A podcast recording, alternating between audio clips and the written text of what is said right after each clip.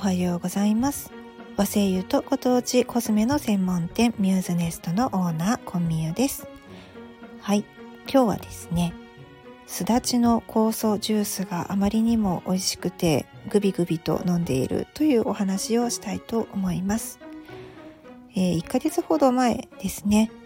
徳島県の神山すだちをですね販売されているのを見かけましてえー、徳島でお世話になった徳田育子さんもご紹介されてましたのでそこからですね神山すだちを仕入れました。仕入れたというか普通に購入したんですけれどもあのー、箱の中にですね綺麗なすだちがたくさん入ってやってきたのですだちってこう魚にねかけて食べたりあとはすだちそばとかねいろいろありますけれどもそこまでお料理だけでは消費できないなということで初めてすだちの酵素シロップ作りに挑戦してみました。まあ、延々とですね、すだちの皮をですね、薄く剥いて、で、剥いた後のですね、実の方ですね、をスライスして、で、それを、えー、お砂糖とともに漬け込むことを、まあ、約1ヶ月ということで、で、中身をですね、こしていって、で、シロップを作り上げるんですが、これがまたですね、美味しかった。あの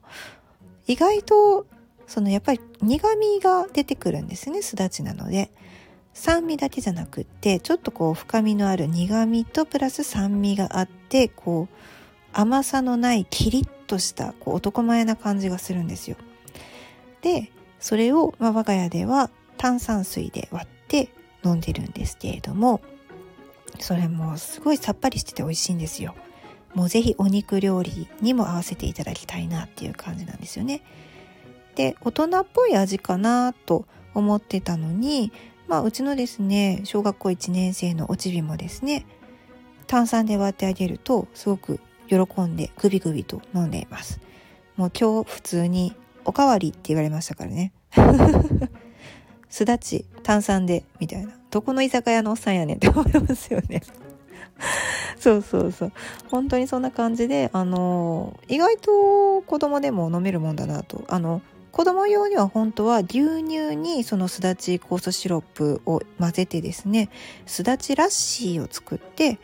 飲ませてあげようかなと思ってたんですよ。まあ、ラッシーって言ったらねあのインド料理についてくるちょっとこうヨーグルトみたいなね感じのドリンクですけれども確かにねすだち酵素シロップと牛乳を混ぜるとまあ、そこまで甘くないあ、まあ、酸味のある爽やかなちょっとラッシーみたいな味にはなるんですよね。あの逆流性食道炎をね持っているうちの母親なんかはすだち酵素シロップジュースなんてもうほんま食道炎直撃やんっていう感じなのでそっちのですねラッシーを飲んでもらいましたもう結構好評でしたでもねできる量が結構少なくってなんかあっという間になくなりそうなんですけれどもまたこれ仕込むのに1ヶ月かかるんかって思うと早めにまたすだち頼まないとダメだなって思ってます。ちなみにあの酵素シロップを作る専門家の方々とかあとその神山すだちについてきた酵素シロップのレシピを見るとすだちとベリー類ですね。あのブルーベリーとかラズベリーとかああいったベリー類を一緒につけてあのピンク色ちょっと赤っぽい色の酵素シロップを作ったりもしています。なんだかねあの梅の季節には梅仕事で梅ジュースを作るのも好きなんですけれどもすだちの酵素シロップ初めて作ってみましたがあの一発で好きになりましたのでこれは毎年毎年ちょっと楽しめるものになるなという予感がします。皆さんもぜひねあのすだちの季節ですので大量にあの袋詰めで売ってるなとかいうのを見かけたらもうチャンスって思ってすだちの酵素シロップ作ってみてください。ちなみにねこのミューズネストの私のお店の中で扱っているのは酵素シロップではなくてすだちの皮の方ですね。薄い果皮の中にあるつぶつぶから取れたすだちの精油が販売されています。こちらもですねすごくあのすだちってほんと徳島にしかないんですよ。徳島の固有の植物なんですけれどもあの深みのあるあの香りがします。あの海外の方にもかなり高く評価された香りですのでそのうちですね、まあ、グッチがですね柚子の香りに手を出しているようですので そのうちこうすだちの香りもねいろんなハイブランドで使われていくんじゃないかなというふうに思ってたりもします。はい、でここで告知が1件なんですけれども、えーと、先日ちょっとお話ししたゆずポマンダーの方ですね、えーと、ベースのニューズネスのベースの方でレッスンスケジュールを公開していますのでご都合が合えば参加申し込みをしていただくと,、えーと、キットを送付させていただきます。でもう一つ、えっ、ー、とクラブハウスの方で毎日のようにあのお昼の12時5分から和製油ワイワイ会ここだけやるバージョンっていうのを開いててすごくあの皆さんといろんな楽しいアロマの話をですねしていたんですけれども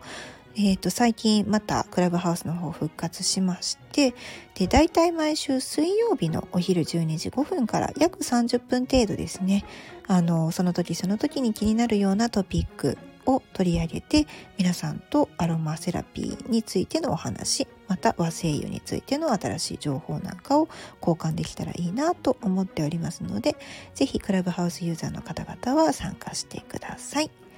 以上和精油とご当地コスメの専門店ミューズネストのオーナーコンミューがお届けしました。ではでは。